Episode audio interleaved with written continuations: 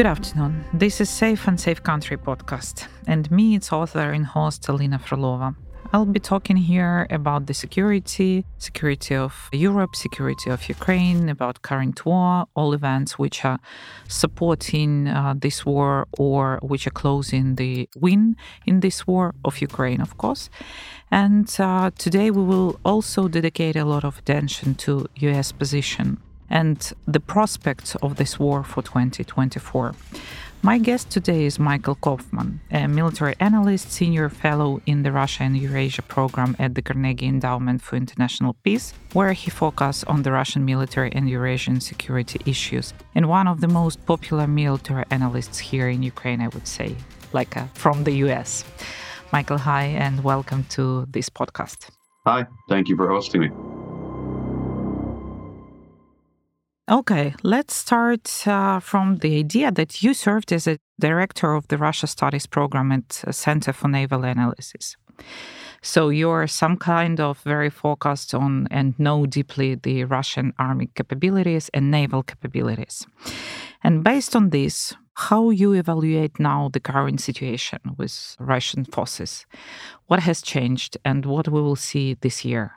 Thanks. So first, regarding Russian forces, I think it's important, folks, to understand that whatever we knew about the Russian military prior to 2022, a great deal has changed. In many respects, that military is now gone. The army that Russia had, with which it invaded Ukraine, a large part of that force has been lost. The people that were in it had been lost, the officers, a fair amount of equipment. Now, Russia hadn't suffered nearly the same losses to its aerospace forces or its navy, but nonetheless, it's clear that there have been significant changes to the Russian military.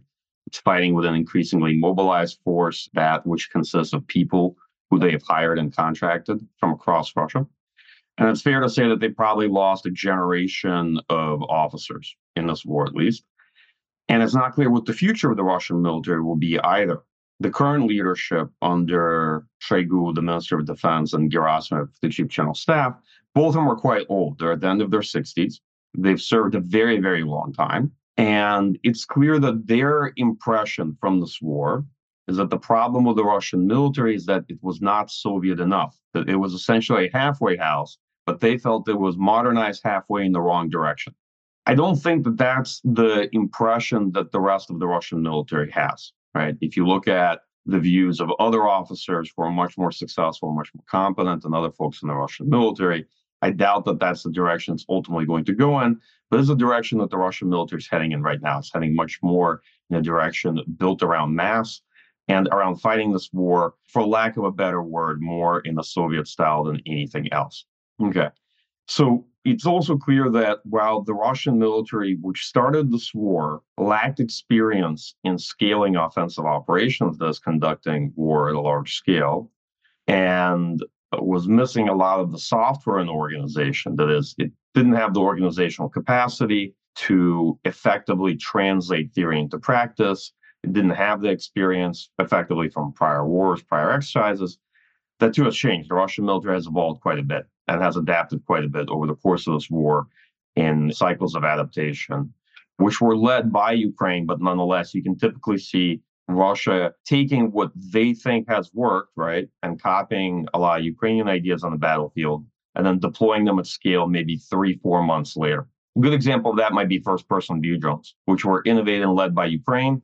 They can see it in terms of scaling production and getting drones to the actual battlefield after a while, Russia was able to do that a bit faster just because of industrial capacity. So that's sort of my view, and it's a much longer conversation on evolution of the Russian military.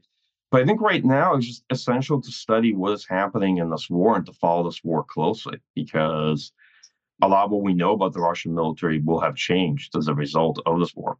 Regarding its own capability, I would just broad brush frame it as Russian military has lost a lot of the quality that it had. It's clearly quite weak in the capacity in coordinating forces of scale. So if you see their ability in any offensive operation to coordinate forces deteriorated significantly. It was at its lowest point last winter when you saw the winter offensive led by Gerasimov late January 2023. It looked a bit more capable around Avdiivka this October, but still, in my view, quite poor. And this is why it's important to understand, although Russia may have material advantages in equipment, in manpower, and munition, it's very difficult for them to translate them into some kind of breakthroughs on the battlefield. Because much that we know about combat effectiveness comes down to force employment. It's not just numbers coming off of you know spreadsheets. Folks have to understand that the Russian military's ability to effectively employ those forces is very constrained. And we see I think I think we've seen that consistently over the last year and a half. Okay, but you said about the Russian this strategy of mass prevailing, but it seems it is working. I mean that the whole Western countries' armies they were have been preparing themselves for high tech war of the future with less deployment of tanks, artillery. We saw a decreased production. It happened for the last like a decades. But now what we see that this typical Soviet approach with mass prevailing is working. And it's working on the third year of this war already. So within the two past years, Western world didn't match into this like a new picture of the contemporary war, which no one expected. Okay, so let's put two caveats on the word working, right? Because not to be coy this morning, but the word working is doing a lot of work in the conversation. First, it is true that mobilization, both defense industrial mobilization, mass mobilization, right now is working for Russia. There are two reasons for that. First, the West waited a very long time to mobilize its resources, even though it had far more potential. If you look, I think by any count, the West has far more capital, it has far more industrial capacity, and is by far a leader in technological innovation. And by any measure, we shouldn't be where we are today in the third year of the war. I think it's a fair assessment. Second, it's working also in part because I think Ukraine has been slow to mobilize some of its resources too. And that's being debated right now very actively in the third year of the war in Ukraine. And I think that's a conversation for Ukrainians to have and resolve. But at the beginning of the war, many Ukrainians turned out to fight, especially prior veterans and volunteers. And there was all these lines outside of the mobilization offices, right?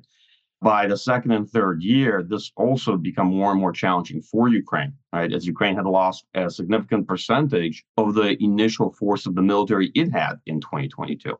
And large scale conventional wars, they come down to managing attrition, right? Reconstituting the force, rebuilding your manpower, replacing equipment, and replacing ammunition, right? And through defense industrial mobilization, it, it really comes down to this over time. And here we can see the second part of, of why it looked like it'd been working for Russia is that 2023 ended up being a missed opportunity for Ukraine. I think that's the best way to think about it, the best way to frame it. It's not Ukraine's only opportunity. It's not necessarily Ukraine's last opportunity. But right now, Russia's materially advantaged. All right. That being said, it's not working for Russia all that well because Russia's not been able to translate these advantages to achieving even their minimal aims in this war, which is seizing and taking control of the Donbass or any of the territories that they formally annexed, right? Of the four regions that they formally annexed that they don't fully control. So Russia's actually quite a long ways from achieving even their minimal war aims. And it's not clear that with these advantages that they'll be able to do that. So they are spending right now in defense formally around 6% of GDP, in practice, probably more than 8% of GDP. It's the highest Russia has spent on defense as a function of government spending, probably since 1991, right?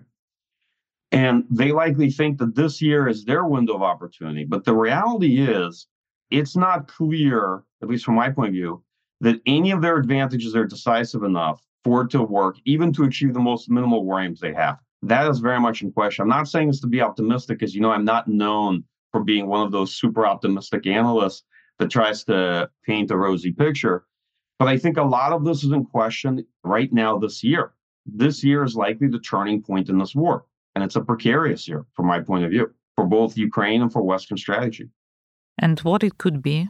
I mean, that what potentially scenarios you see for this year? I see a couple scenarios, but maybe it's best to focus on two for the purposes of our conversation. So let me paint a positive scenario that I see as a viable scenario, which is that Ukraine this year is able to mount an effective defense. It is able to hold the Russian military and exhaust a lot of its offensive potential at the peak of Russian defense spending. This is very possible. It's not some fantastical proposition that I'm painting. And it's possible because the Russian advantages, from my point of view, are not decisive enough, meaning they're not deterministic. They're there, but you shouldn't assume that they're going to just translate into battlefield victories. Ukraine is able to use this time, as are Western countries, to focus on defense industrial capacity, to consolidate the force, and to invest in the capabilities that will present Ukraine with significant advantages by 2025. In the US and in Europe, there have been very significant investments, for example, in artillery ammunition production. While the ammunition isn't there to support a strategic offensive for Ukraine this year, a major offensive like what you saw last year. Mm-hmm. And let's be honest, it wasn't there last year either. The United States borrowed a lot of ammunition from South Korea to help make that offensive happen. I'll just be blunt about it. It can be there by 2025, right? So the ammunition production outputs are really going up in the United States. And much more sluggishly, and this has been my frustration for a long time in Europe. Although Europe on paper has more defense industrial capacity than the United States, they waited a very long time to get moving and have been very slow in, in getting about it. Okay. So the second part is also addressing force quality, training the Ukrainian military, reconstituting the force. That's a conversation about taking the right lessons from 2023, expanding and fixing training for the Ukrainian military, but also Ukraine itself addressing the issue of mobilization, replacing its losses and generating that force. It takes both the West and Ukraine in this equation. And lastly, kind of a strike component to, the, to this campaign. Ukraine has a lot of opportunities to create challenges for Russia to negate some of Russian advantages, for example, in air power, when they expand the strike campaign, and to help set the conditions for 2025. So this year is not just about defense, it's also about taking the initiative where you can and suppressing a lot of Russian military potential where possible behind the front lines. Right. So this is the optimistic trajectory that shows how you can rebuild the advantage for Ukraine for 2025. And then Ukraine may have another opportunity to deal Russia a major defeat.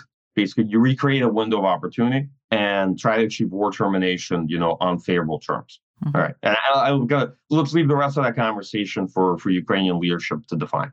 But my point is there's a visible path to getting there from where we are now over the next 12 months. All right, let's talk about a negative scenario. Okay, let's say these things don't happen. Let's say US Congress doesn't pass a supplemental. There are real challenges in the United States in providing funding, material assistance. Ukraine doesn't resolve some of its own defense contracting issues or its mobilization issues, which are currently being debated. And there's, you know, let's let's say the right things don't take place this year and the Russian military is able to perform better than we expect, right? Or, or maybe better than I expect, although I don't have any clear expectations because it's very hard to make any predictions in a conventional war a year out. You know, this is like, as I always say, military analysis is not fortune telling. If you want fortune telling, you should go to a different profession. So, if that is the case, then I see this year as the beginning of a very, very dangerous path where Ukraine may start to lose the war first gradually, very gradually, but then perhaps very suddenly. And this is the part that very much worries me. If the right things don't happen this year, then the Russian advantage, which may not be decisive in 2024, will begin to mount into 2025 and towards 2026. And I think we know with relative confidence that the Russians want to win this war by 2026. They also don't have an incredibly long timeline. This things become very uncertain for them if they're not winning and if they're not generating any momentum into next year. So time may seem like it's on Russia's side in 2024, but it's not necessarily on Russia's time over the medium and long term. So this is the way I view it. And then, of course, folks think that, well, there's the third scenario that the war becomes a stalemate. And I'm a bit skeptical about what that really means because a stalemate for Ukraine will still be exhausting and Russia will still try to destroy Ukraine's viability as a state, right? Like, you can't imagine a steady state stalemate as a way of life for Ukraine. I don't think mm-hmm. that's feasible. And so I don't think I don't think a stalemate in reality is what some people think it is in the conversation. Yeah, for Ukraine, the stalemate obviously is not an option, especially well, uh, we're suffering now again from intensify of missiles attacks, and each day in this like a claimed stalemate is losing the people, civilians, and military, and losing infrastructure. So that's obviously not the case, which we can support. Yeah. Yeah, I would just add to that comment that people confuse a stalemate on the front line for a general stalemate in the war.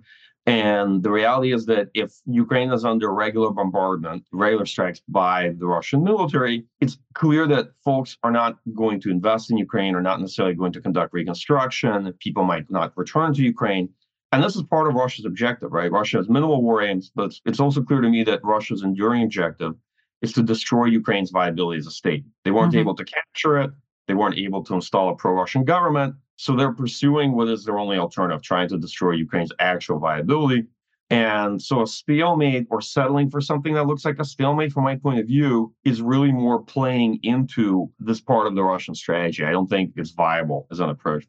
Let's have a look at our coalition, let's say, or partners' intentions. So we all observe the problems in United States with approving support. And frankly saying, I was hoping that this would be solved in January. And for now, myself, I cannot give the any prospects of how it will be. And we see change in situation in Europe, where Europe became more straightforward, at least public claiming of support, yes, and at least public acknowledgement of threat which they have from the Russian side. And if before this coalition was more US led and looked like more united and coordinated, now we see some kind of differences in approach of Europe and United States. How you evaluate this? Do you think that Europe is capable to support Ukraine on the level which is sufficient to realize the optimistic scenario? If United States will be still in this hesitating position, let's call it so? So economically, I think yes. Militarily, I think no.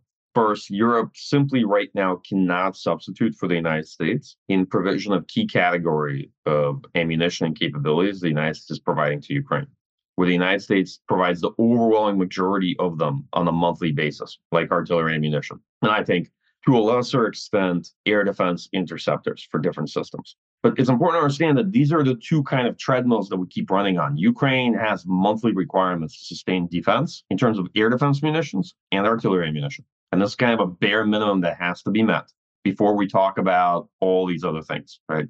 And so here, the United States is critical.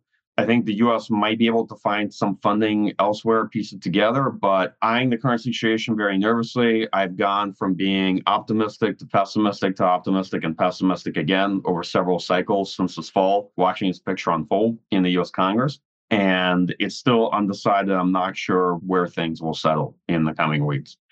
On the difference in approaches, well, the United States is one country, whereas Europe is not. It's not a unitary actor. Remember, Kissinger used to like to joke that if I want to talk to Europe, who do I call? And this has always been a challenge with Europe. So in Europe, you can find an entire range of policies from the UK, which is essentially all in with Ukraine and is probably one of Ukraine's strongest supporters, if not Ukraine's strongest supporter, to plenty of folks who would be happy to sign some kind of ceasefire or hope that this war freezes tomorrow, and who are not really that supportive or supportive in name only, let's say. There's a number of countries like that too. And there's plenty of people I see in between. I travel to Europe quite a bit and I hear a whole range of views. And there are major countries in Europe who think that, well, it's stalemated now, and maybe it's time to negotiate. And I'm frustrated by their view that the war is stalemated because it's not. It's it's a transient phase. Wars are there are periods in any war where they're stalemated, but there's no stable or durable stalemate in this war that one can observe. Right? It's far too early to make that call. So, as far as European countries go, I think that there are probably enough countries vested in this war effort to support Ukraine, certainly economically and to an extent materially. I don't know how much they can take over for the United States because the United States played a key role in the coalition particularly components of European Command in leading it, in putting together train and equip efforts. Yes, Britain led one big separate effort called Interflex in the UK with uh, Sweden. But nonetheless, if you look at the train and equip effort to set up the offensive that took place in 2023, assembling those line brigades, getting all the training and equipment, that was led by the United States, right? So I think it's difficult for me to see a European country emerging and trying to replace the US in that role. I think we still have to play the central role, which we do both in European security and in helping coordinate the support effort for Ukraine. I was thinking about just, you know, that I'm trying to put myself on the place of European politicians, yes, and military leadership. So you have tanks, you have air jets, you have, I don't know, HIMARS and attack helicopters, keeping them for safety's sake because you're thinking about the possible future war with Russia. But at the same time, you can give at least half of it to Ukraine to win it now and yesterday I saw in Twitter one very good picture produced by some Baltic country where they said that they compared what Poland has ordered for its own defense and what Ukraine has got from all the countries.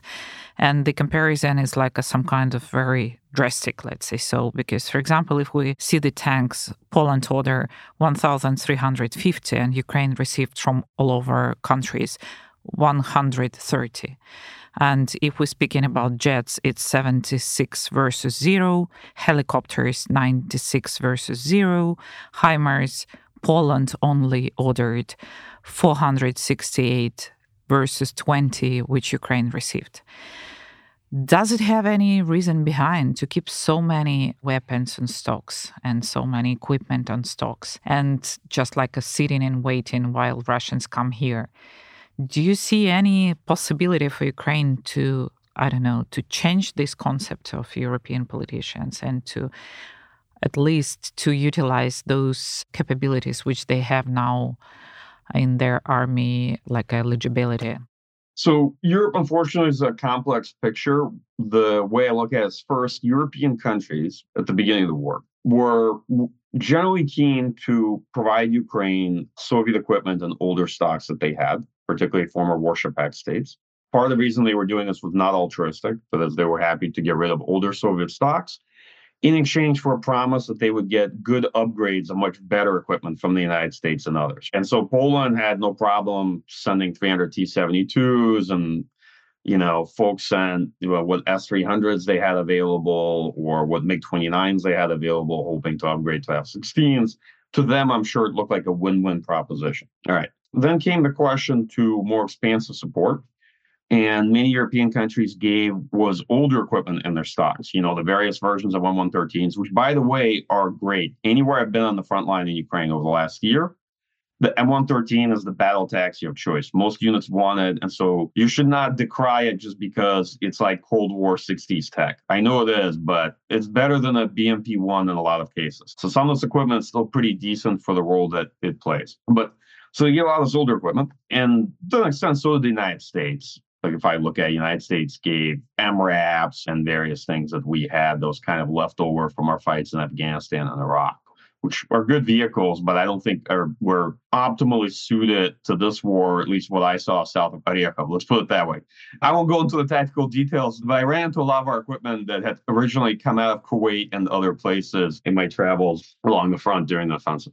So the way I look at it is that they gave us equipment. It was much easier for them to provide pull-out storage. Then obviously it was a much harder pull to get Leopard tanks and to get more capable equipment out of European hands. That also happened in 2023. The challenge you always have at the end of the day, on the US side, the military is happy to provide equipment if they know that Congress is authorizing funding to backfill that equipment, right, for the force. So as long as they know that money is coming, they're willing to provide equipment and they're willing to provide it at, you know, I would say a variable cost because this equipment does not have an objective value.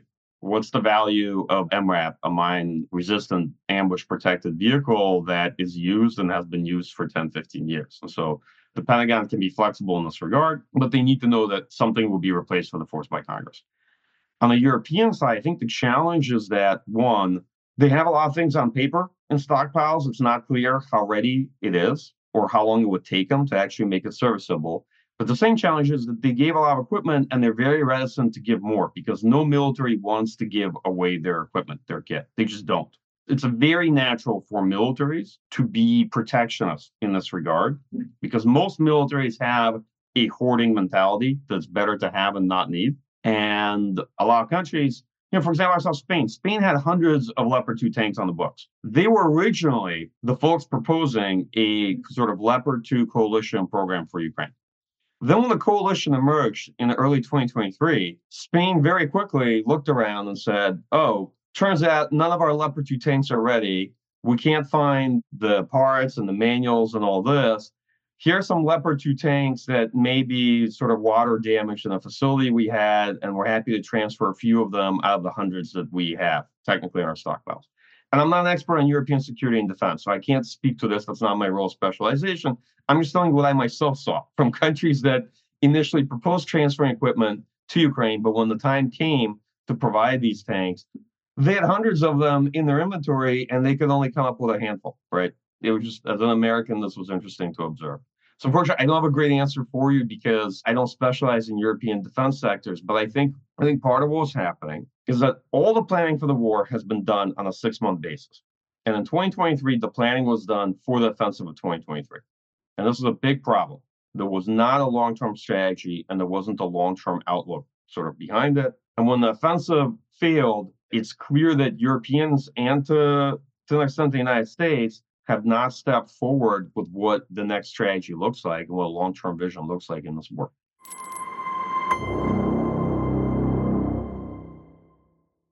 You said the keyword strategy. Let's speak about US strategy. I mean, that from now on, it looks like there is no strategy behind. As long as it takes, it's everyone already was speaking about this, that this is look like a counter strategy, not a strategy at all. And we are in the period, and you know, there were a lot of discussions that, for example, United States didn't want to give some kind of required number of weapons of equipment because they wanted to have a victory before election so the Biden can use it. And we have a lot of different type of discussions here, and everyone was trying to catch up. What is the strategy? And in situation which we have now, yeah, we cannot speak about any strategy for now at all.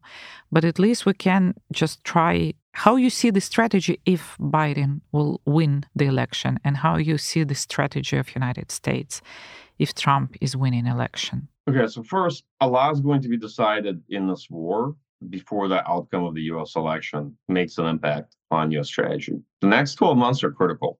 So the view I have is that if the right things don't happen this year, the next US president will take office in middle of January of 2025. So over the course of the next 12 months, I one of these two trajectories will begin to be set. And it actually matters a lot less who the US president is than people think.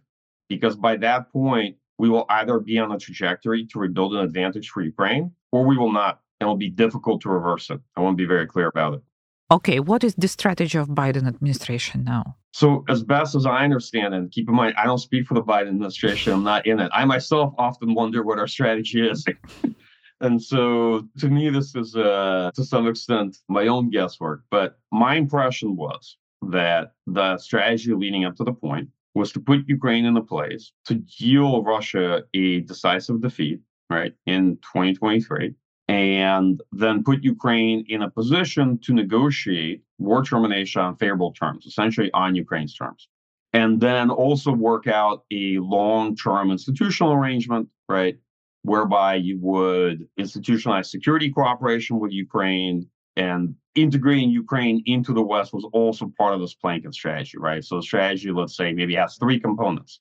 One, strategic defeat of Russian forces in Ukraine, such that Ukraine is in a position to achieve its political aims in the war. Maybe two, you know, institutionalized cooperation. The third one's integration into the West steadily with Europeans. Because remember, a lot of things that people ascribe to being U.S. strategy heavily depends on Europe and U.S. being able to coordinate Europe and corral those efforts too. Like the United States does not have a magical wand, contrary to people's belief, to just make everything happen in European security and then a host of processes that require the agreements of other countries. But that's, that's sort of my sense of it.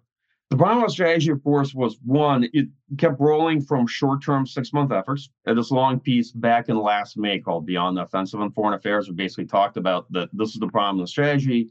The offensive operation was not going to end the war, even if it was successful or not successful, either way and that we were going to end up at the point where we are now, but it was very visible that we were going to end up in this place last spring, right? And this was an area of strong agreement between me and my colleague, Andrei Zagorodnyuk. I remember we were talking about it all last year. Yeah. I was very frustrated that people were expecting one offensive to really achieve something. Mm-hmm. And there was clearly no plan after the offensive, none that I could find. Right. So the question was all right, the offensive ends in September. And then, well, let's say it's successful. Okay. But Russia's not going to end the war just because you, you have one, you have a successful offensive. Then what happens? And it was clear to me that there wasn't a real plan. Beyond that, it was a wait and see approach. Let's see what mm-hmm. happens in the offensive, then we'll see. And that's a big challenge, big problem in the strategy from my point of view. Now, as best I can tell, the strategy is coming together. It's probably more of a long term strategy for the next 12 to 18 months. I don't know for a fact what it is yet. If it's there out there, then it's a well kept secret in DC. As we like to joke, you're always skeptical if something exists if you haven't seen it leaked to the newspapers yet. But my sense of it is the thing that you described, sort of like as long as it takes, this is just a slogan. It's not strategy, right? It's just a statement. The challenge is coming up with a long term vision from this administration that's going to be at least for 12 to 18 months, which would be a big step forward. But here's the rub. You can take that question and very much point in the other direction. What exactly is Ukraine's strategy? What is Ukraine's military plan? I've not seen anything to suggest that there clearly is one for 2024 or that there's agreement between the military and the political leadership in Ukraine. So there are some real questions about unity of effort in Kiev and alignment between military and political establishment.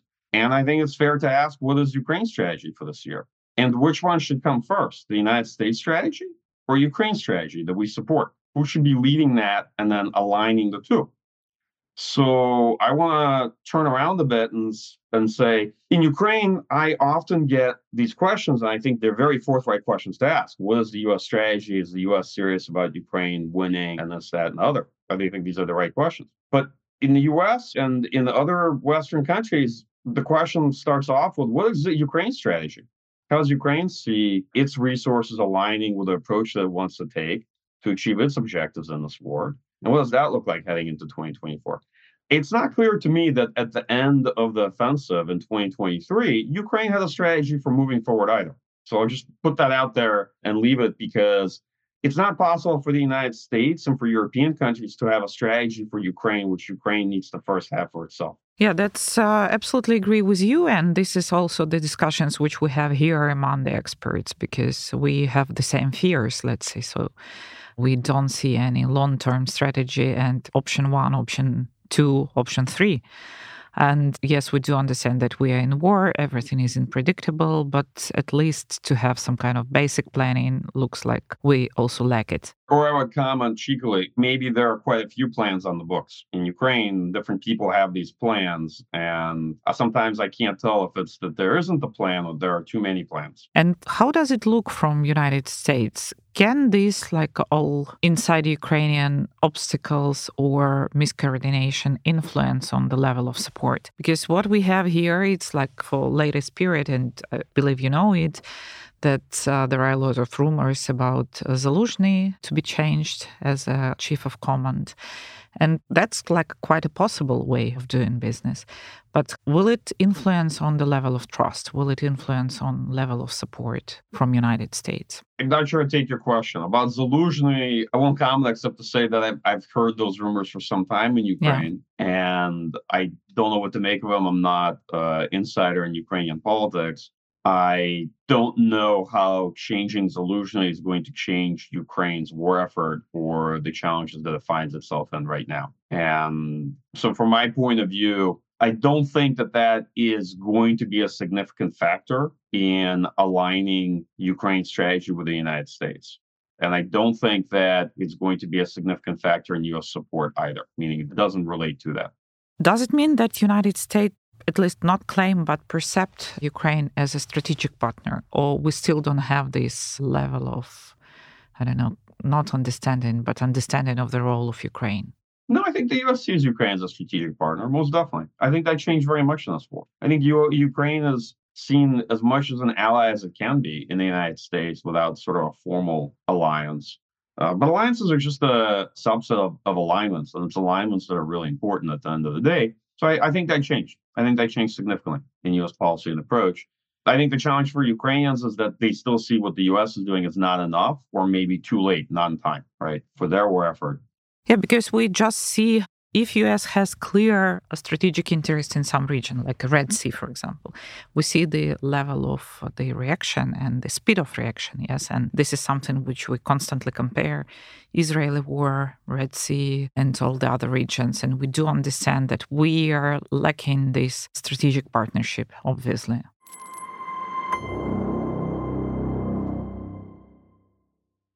Let's speak a little bit more about the prospects of the defense industry.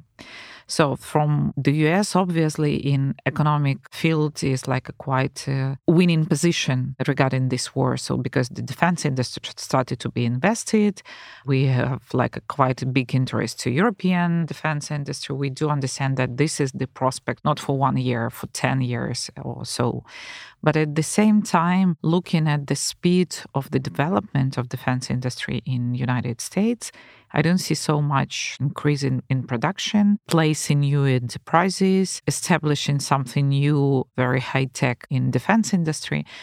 Why it's so? It's because of regulations. It's because it's still not obvious for the industry, or what is like a stopping industry from rapid uh, development? Well, it's usually money. It's contracts, right? What I see, and I think that this is an issue that needs to be addressed this year is many Western companies operating in Ukraine, using Ukraine as a laboratory or a field test site for a host of technologies, but they don't have contracts either from our government or from Ukraine's. They don't have contracts to develop these capabilities for Ukraine. They don't have contracts to develop these capabilities for our forces either. And money talks. If you want industry to be responsive, if you want them to start taking their designs, their prototypes, and putting them into production, they need to see money. Second, they need to see long term money. This is the second challenge. Industry is not going to make investments for a war if they think that this war might be over in a year or two years. It's not worth it to them, right? They're not going to build an assembly line or set up production, serial production for something that they think you might not need in a year or two. You have to signal to them that you have multi year contracts available and you have at least medium term money that you're willing to put on the barrelhead. That's what we did with artillery ammunition early on in 2022, right? We basically said, look, here's multi-year, multi-billion dollar contracts. Don't worry about what's going to happen in this war. We're going to buy millions of artillery shells. You get production up. And that's how we got production up significantly over the course of the last year and a half, right? Why the United States was much more successful at this than Europeans, I think. But if you look across sort of these categories of solutions or capabilities, in general, I haven't seen the money there and I haven't seen multi-year contracts there. It's an issue on our side.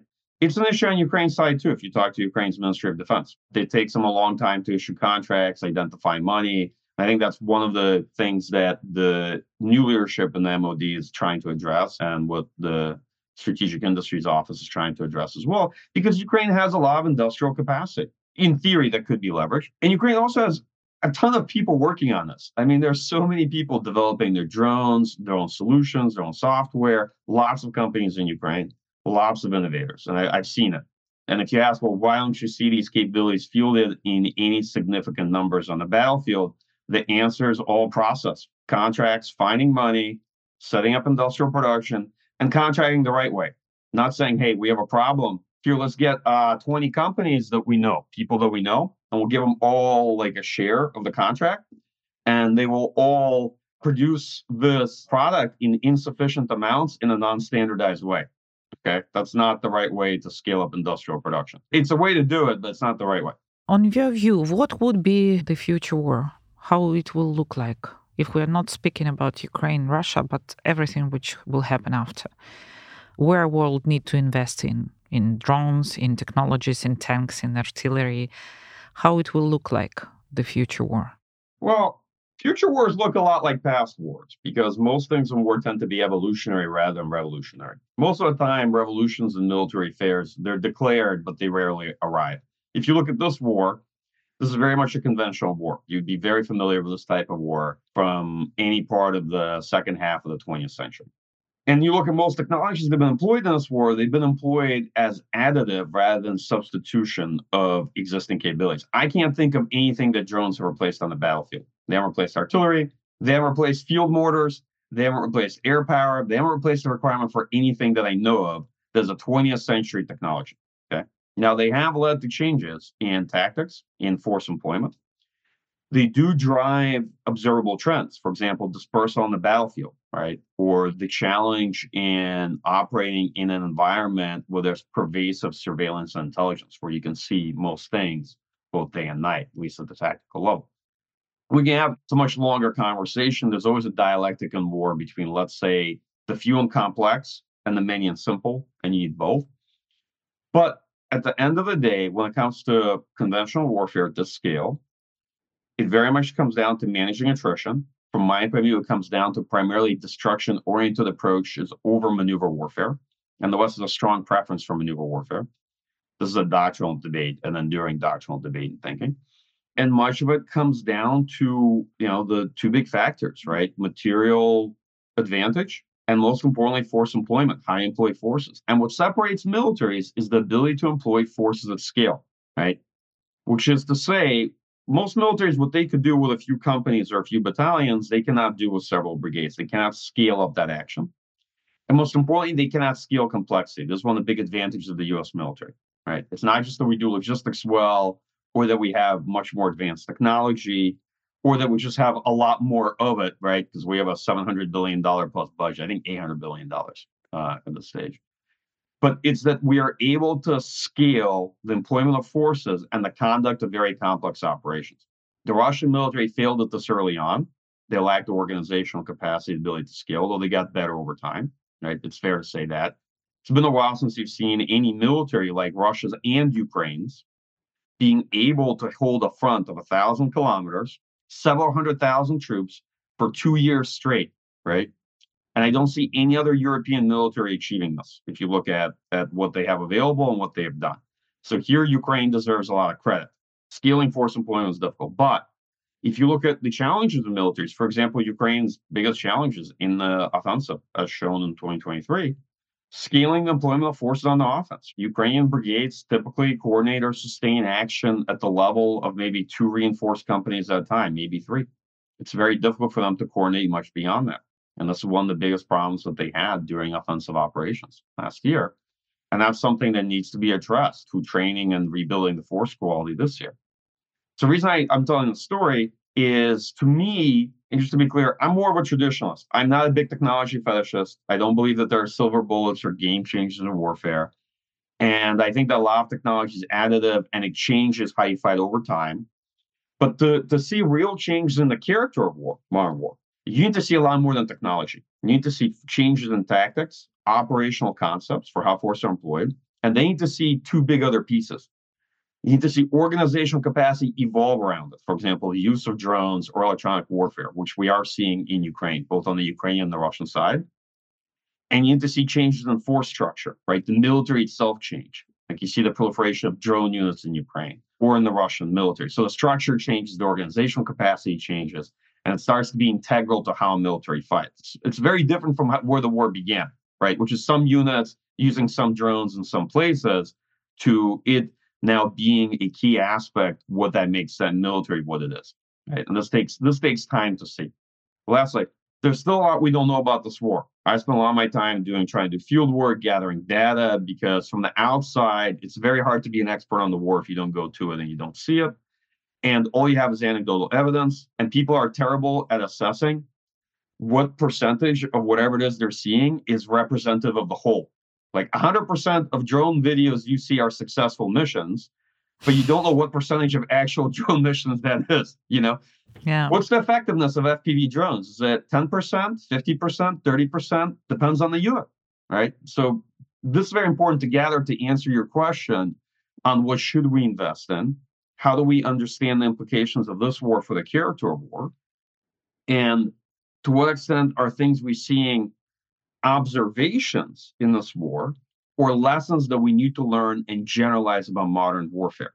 These are two different things because the second one requires understanding the context and being fairly confident in the data of what you observe and saying that's applicable to other wars and other types of wars. I have a lot of questions, but we have time limit, and uh, at the end, I would like to. I'm happy to come back. This doesn't have to be our only conversation. We can do this in Kiev next time. Yeah, with great pleasure. So the most banal question, maybe at the end. So, what do you expect from Congress voting? when and how it will continue? I honestly don't know. I think this hangs on a wire and it's very close. I give it my own view right now is 50-50 and I'm not I'm not sufficiently expert on what's happening in Congress. I think I've been too optimistic about this in the fall. And I thought that by now it would be clear that, a deal would be made and Congress would vote for it. But it doesn't happen, I think that the administration will move into like an emergency mode and try to reprogram funds and find funds elsewhere, but it's going to be very challenging. And, I don't know what that'll mean for this year. I just want to be clear about that. I think Europeans will have to step in to the extent that they can in supporting Ukraine. But a lot, like I said, a lot that I think will set the course of this war is going to be decided this year. That's why I think people are overly fixated on the US presidential election. I'm not saying that by next January it won't matter. I'm just saying it doesn't matter nearly as much as people think it is. A lot of the big decisions have to be made now in the United States in Europe and also in Ukraine. In Ukraine. Some of the big yeah. debates Ukraine is having are very important. If you want to be in the right place by 2025, the right decisions have to be made now. Very good statement for the end of our conversation. Thank you very much. And uh, I caught you. So next time when you're in Kiev, we'll continue this. Thanks a lot. Sure.